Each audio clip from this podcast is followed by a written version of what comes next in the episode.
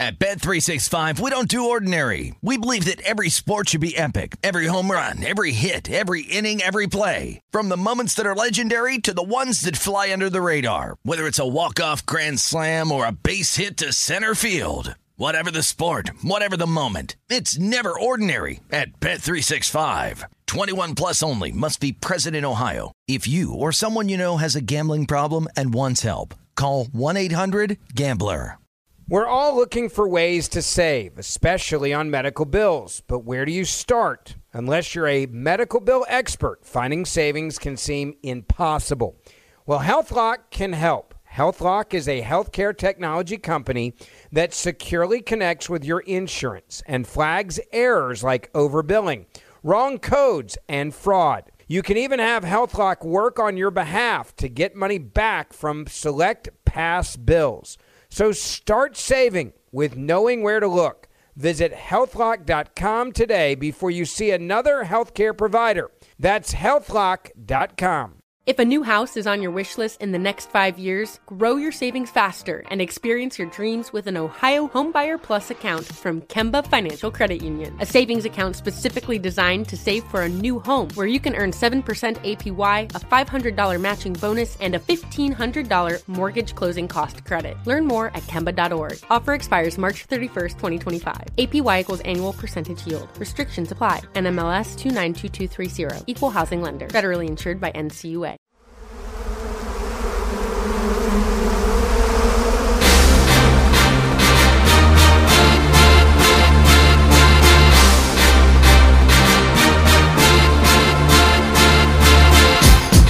Welcome to another edition of the Hornets Hivecast, your daily podcast with all the notes, quotes, and daily buzz around your favorite N B A team, the Charlotte Hornets. I'm Sam Farber, and it is a pleasure and a privilege to have you with us for another edition of the Hornets Hivecast. Sadly, for the sixth time in the last seven games, it is another Silver Linings edition of the Hornets Hivecast, as the Hornets fell last night one sixteen to one oh six against the Indiana Pacers. But we've got a lot to talk about today. We'll, of course, give our silver linings to that loss, talk about some of the reasons behind it, and give a bit of a breakdown. We're also going to talk N B A All-Star voting, which opens up today.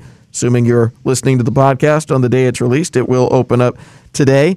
Also going to talk about the N B A's rookie ladder and the opening of the G League, including the Greensboro Swarm roster. Some of our thoughts on that. And I say our because I'm not doing this alone. I'd like to welcome back to the H H C, Wes Robinson, social media associate with the Hornets. Wes, thanks so much for the time. Thank you for having me, Sam. Unfortunately, it's in a, another circumstances and a loss, but hey, we're back at it on Friday. Exactly. There's always another game to look forward to, but let's break down the one from last night first. A one sixteen to one oh six loss, sixth time in their last seven games the Hornets have tasted defeat. This is one that got off to a frustrating start. The Hornets kind of got buried in a seventeen-point hole, but battled their way back. They tied it up. They took the lead. They were playing reasonably well, uh, but in the end just came up ten points short against the Pacers. Your initial takeaways from this one?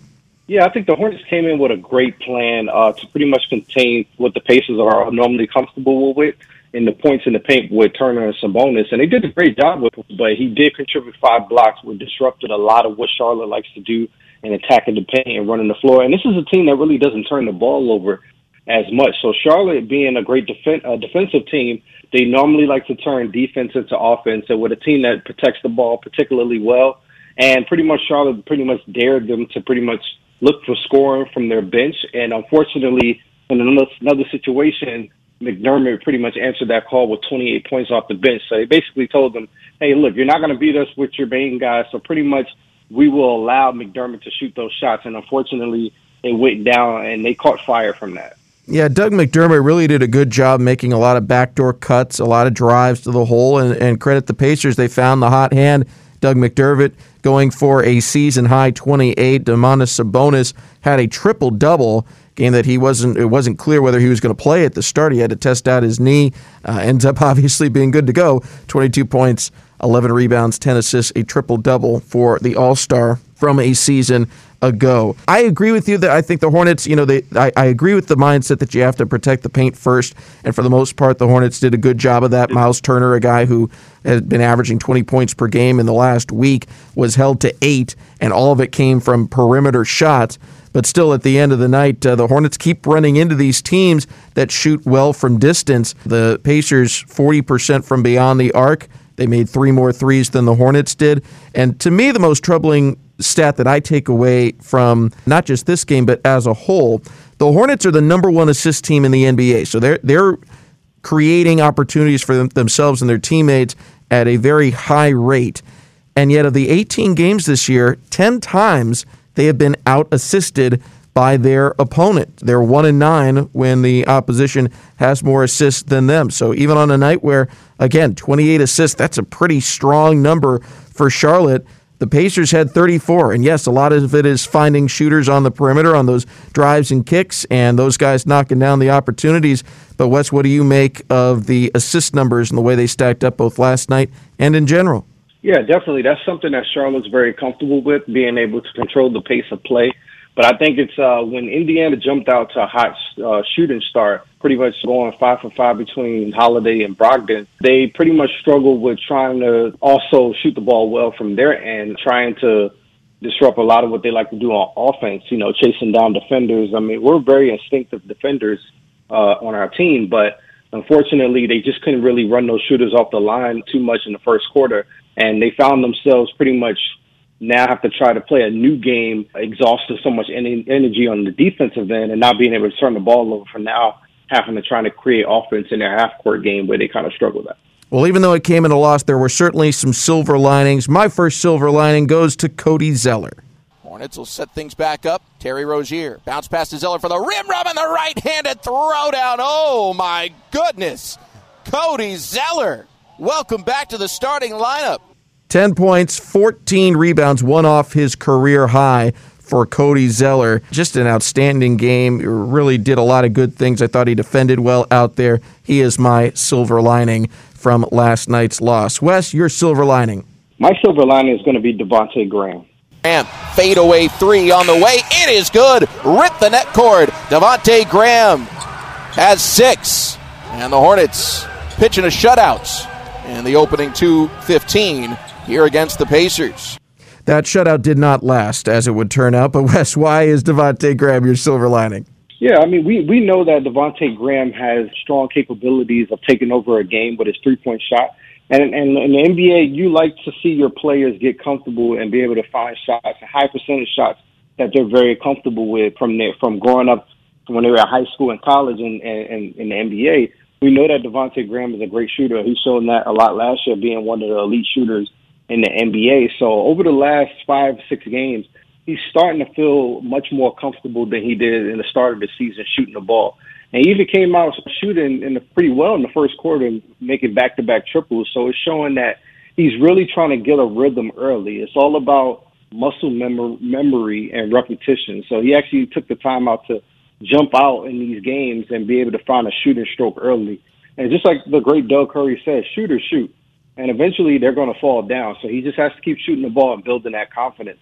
And over the past few games, he's been shooting pretty well. And he even made history tonight, becoming the twelfth player in franchise history with three hundred plus career threes. And that's the fastest mark in one hundred twenty-seven games in franchise history. So I just like him to keep on keeping on. Fastest for the Hornets, not quite the fastest in overall N B A history, but you know what? Pretty darn close. Uh, this stat, courtesy of Mike Cristaldi, head of communications with the Hornets. He is one of five players in N B A history to reach three hundred more threes in one hundred thirty games or less. The fastest ever is Duncan Robinson, who did it in one hundred four games. He is just on an amazing pace. Then the other three names are all all-stars. Trae Young, Luka Doncic, and Damian Lillard speaks to how well Devontae Graham has played over the start of his career. One last silver lining to hand out, and that's to someone who broke into the rotation potentially with last night's performance, Malik Monk. Seven points in thirteen plus minutes, had a couple of really nice assists. I thought it was his best game of the season, looked really good out there. Here's what head coach James Borrego had to say afterwards. I thought he played well tonight. I thought he competed. You know, maybe there's some more minutes there. I'll take a look at it, but I thought he played well tonight. We'll see if those minutes come. But those are our silver linings from last night's loss. A final score again of one sixteen to one oh six. The good news is the Hornets get a chance at a rematch again tomorrow, and we hope you'll join us on the broadcast for it.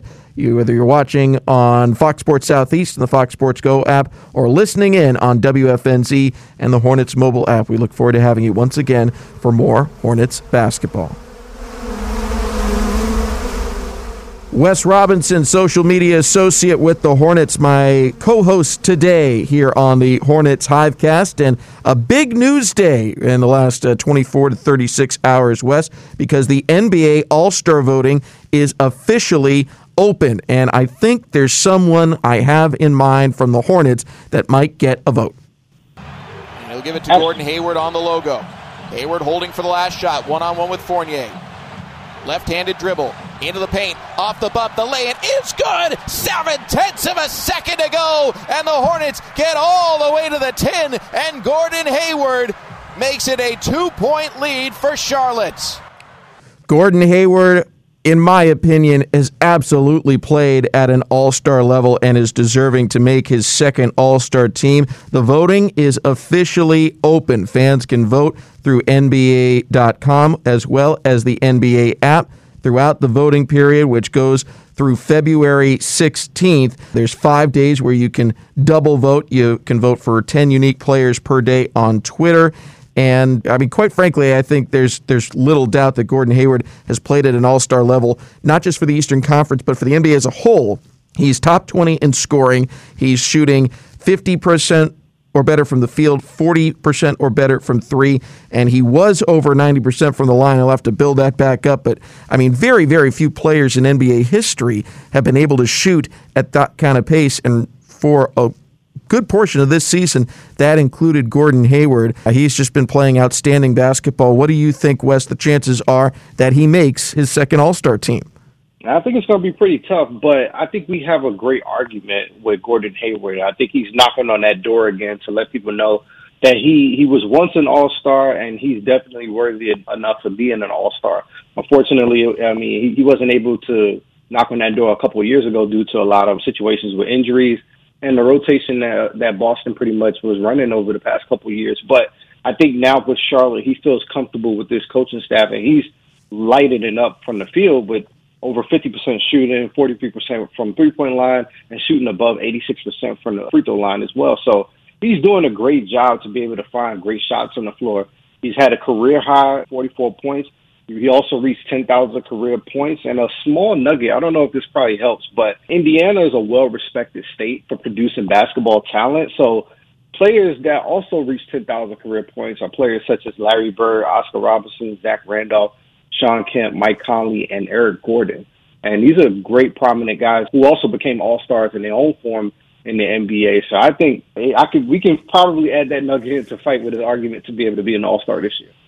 Get some more of those Hoosier State votes as well. Well, you know, as part of the rollout for the All-Star Game, N B A dot com published an article with potential candidates for the twenty twenty-one N B A All-Star rosters and, and potentially game. We'll see if one gets played. It would certainly be very entertaining, but safety first. To definitely trust the N B A to make the right call in that regard. But I know a lot of these articles are meant to give projections and generate some discussion, and it's generated a lot of voices in my head about it. So let's let's dive in. We're going to ignore the Western Conference ones because even though they're very interesting, they don't really play into whether or not Gordon Hayward should be an All-Star. So here are the starters as projected in this article: Giannis Antetokounmpo, Kevin Durant, Joel Embiid, Bradley Beal of the Wizards, and Jaylen Brown of the Celtics. I think the last two you can make an argument, plus or minus, whether or not they should be starters or not. But whether or not they are all-stars is, to me, not in doubt. Can we agree on that, Wes?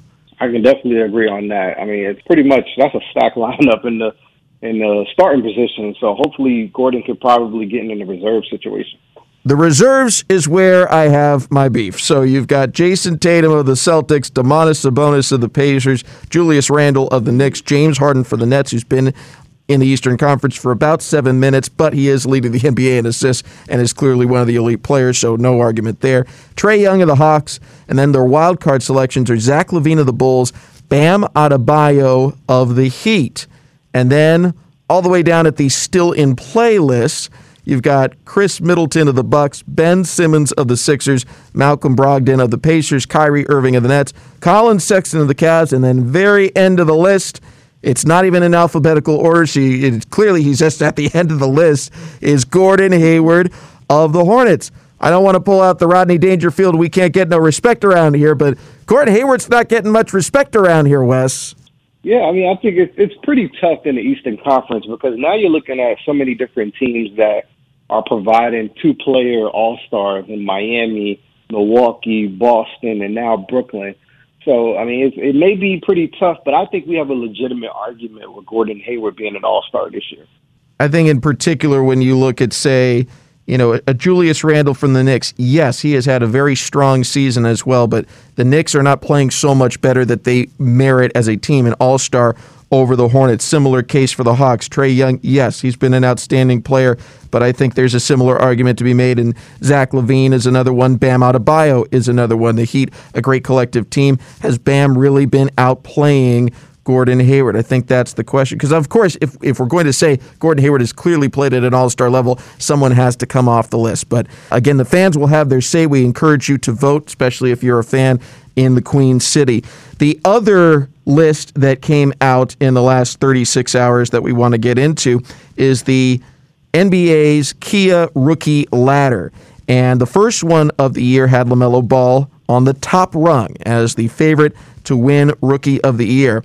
The latest one came out, and it has LaMelo at number two. It has James Wiseman of the Golden State Warriors at number one. Again, I think there's a little lack of respect. I understand that LaMelo's stats have dipped slightly since the last ladder was put out. Well, he's averaging overall eleven point six rebounds, five almost six assists on the season. You look at the person they put at the top, James Wiseman, a center, twelve points, six rebounds, no assists. So LaMelo, a point guard, has more rebounds per game than the what was at one point the starting center for the Golden State Warriors, is very close within a point in points, and is clearly the better assist guy. I don't know why this is even close. Yeah, absolutely. I think LaMelo's playing a tough position at, uh, at the point guard position. He's playing behind Devontae Graham and Terry Rozier, and he's he's asked to pretty much control the, the offense with the second unit. He's done a great job with that, averaging close to twelve points a game, six rebounds. You, you mentioned about him out-rebounding Wiseman. And, and six assists. And we can also note that he's not a starter. He's a guy coming off the bench, playing in limited minutes to be able to contribute this much on the offensive end. And he's and he's also been great on the defensive end as well. He had two steals a game, kind of dropped down to around one point six, but pretty much uh, an instinctive guard that pretty much can sit and, you know, ball hawk uh, balls. And he never gives up on plays. He's always chasing down defenders to be able to contribute to get a steal. And he came out of, with a very hot start in his first ten games, contributing uh, at least one hundred twenty-five points, sixty rebounds, and fifty-five assists. And he became the seventh player to do so. And he's also had a triple-double, becoming the youngest player to do so since a, a guy like LeBron James, his brother Lonzo Ball, Markelle Fultz, and Luka Doncic. And he's also the fourth youngest player in N B A history with at least twenty-five and five, behind LeBron James, Tracy McGrady, and Kevin Durant. Now, I'm not into the comparison game too much, but I think those guys are doing pretty well for themselves uh, with a hot start in, the, in their career like that. So I think we'll see in the long run that LaMelo Ball will also have that same success. I, I would hope so. I just feel for the for the here and now, I think the latter positioning is a bit off. If you're going to give Wiseman credit for averaging exactly one more point per game and ignore the fact that his rebounds are lesser than LaMelo's, his assists are not even close to LaMelo's, and whereas LaMelo has been in a reserve role all season, Wiseman went from the starting lineup to reserves. To, to bump him up, I think, is a little bit off. If you're going to say just in the last period of time between the first ladder being released to this one, you want to put someone ahead of LaMelo because he's he's play. He, let's be honest. Let's be fair. He, he has not put up the same average as he did at the first period that they were considering. I would say you should put Cole Anthony ahead then, because Cole Anthony has jumped into a starting role for Orlando and has played very well. He had a game winner. He averages thirteen points per game in that span. He's close, not quite as many, but close in rebounds and more, at least in the ballpark, in assists. But again, it's a season-long award, and I think overall for the season stats, in my humble opinion, LaMelo Ball is currently at the top of the leaderboard. Then again, some on the outside might argue that I'm biased, but that's my argument. It's it's our podcast. I can say it as I as I see it. So there you have it. If you want to chime in, we encourage you to do so. Uh, you can hit us up on Twitter, any of the Hornets social media sites. You can find me at Sam Farber Live. And we encourage you to continue to read all the great content. It really is great content. You know, it's it's meant in a certain regard to stir the pot, to stir conversation, and clearly it did. So good job, N B A, continuing to do the job. All that great content is available to you in a variety of sources, but if you want it streamlined to one centralized spot, I encourage you to download the Hornets app onto your mobile device for access to all new features and exclusive content, including the new game day experiences for every game this season, giving you information and digital activations available only through the Hornets app. Steal. Terry Rozier picking off the pass intended for Siakam. Shovels it off to Graham. Transition three on the way is good. Devontae Graham back-to-back threes. He's nailed four on the day. And the Hornets have made it a one-possession game now with two oh five left in the half. Devontae Graham, one of the great success stories of the N B A G League, a second-round selection who is now a starting point guard and one of the fastest players to three hundred career threes in the history of the N B A, and he got his start with the Greensboro Swarm, which are getting set to start up their G League season in the bubble in Orlando on February eleventh. Sam Farber here on the H H C. We've got Wes Robinson, social media associate with the Hornets. And Wes, I want to talk about the recently released G League roster, some of the highlights. You've got Nate Darling and Grant Riller, the two two-way players, two-way contract players for the Hornets. They'll essentially get their first professional run down in the bubble. There was potentially a question as to whether the second-round picks would both go, considering, you know, it limits the depth for the Hornets in the big club. But I suppose if you needed someone, you could bring them back up. And the most important thing is their long-term development, which will certainly be aided by going to the bubble. So this is for sure, in my opinion, the right call. Nick Richards and Vernon Carey going, and Jalen McDaniels also going into the bubble, someone who was part of the rotation at certain points in the early portion of the season, but he has a bright future ahead of him, and I'm excited to see what he can do with the G League team. Wes, your thoughts on the G League roster?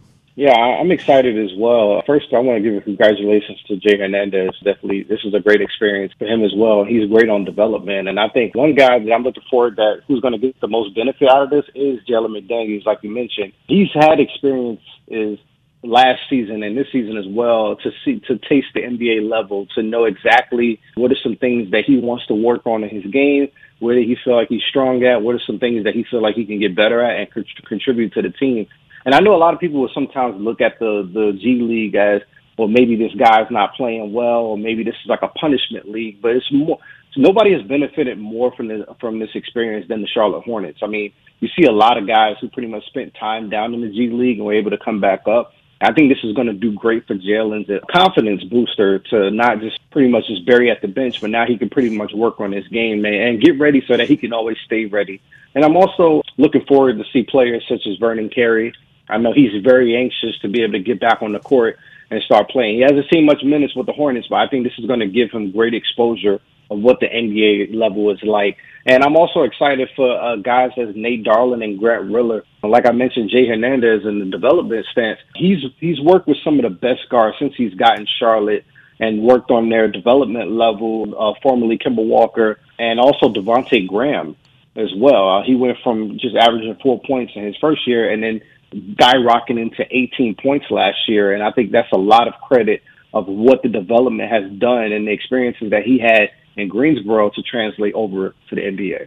Yeah, all very true. Another player I'm excited to see is Admiral Schofield, the number one pick from the G League draft that uh, Greensboro picked up, a guy who had a lot of star qualities at Tennessee. Interested to see what he can do in the bubble. Also curious for your thoughts on this, because normally the G League, I've worked in it for a number of years. I also worked in minor league baseball, so I like to, you know, make some comparisons. And I think the G League in basketball is a nice combination of rookie league baseball and triple A baseball. It's rookie league baseball because for a lot of players, it's their first taste of the professional game, which is very much different from the college game. So it takes some acclimation, and it's an opportunity for players to you know, see how they fit into that game, and for organizations to see how they can handle the professional game.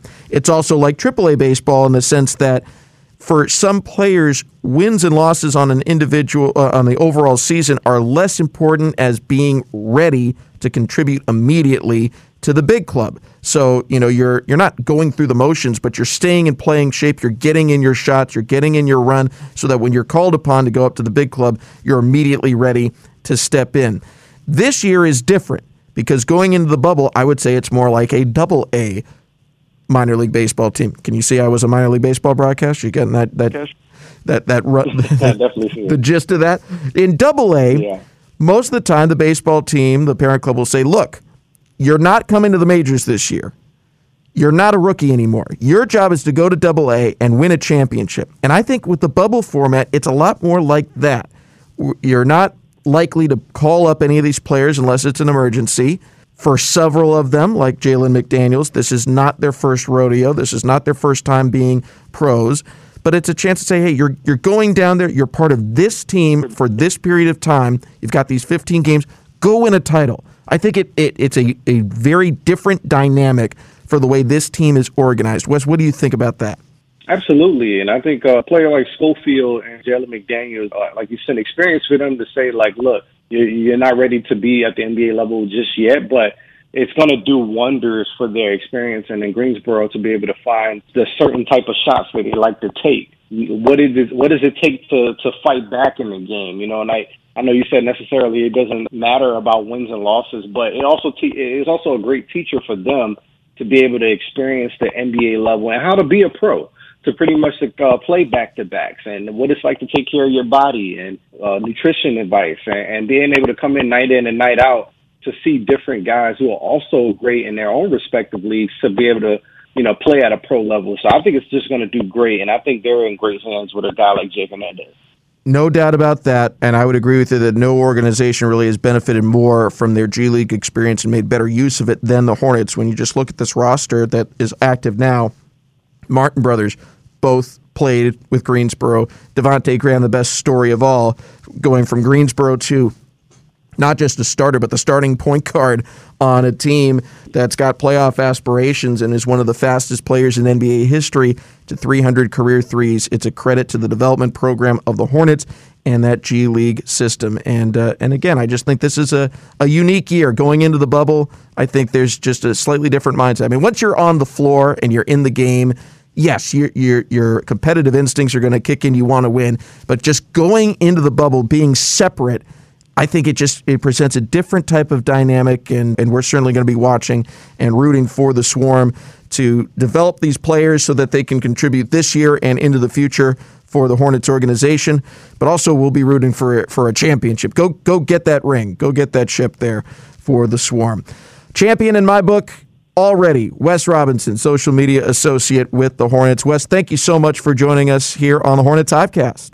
Thank you. I really appreciate having these conversations. And go Hornets, and let's get back at it on Friday. That's right. We will have another game tomorrow, and we will have another podcast out previewing the matchup with the Pacers, and we'll see if I'm still griping about the All-Star ballot and or the rookie ladder. I might be. I might bring in someone else to the conversation. You can find out by downloading the podcast tomorrow. Until then, for Wes Robinson and everyone with the Hornets, I'm Sam Farber saying it's been a pleasure and a privilege having you with us, and we'll talk to you again next time right here on the Hornets Hivecast.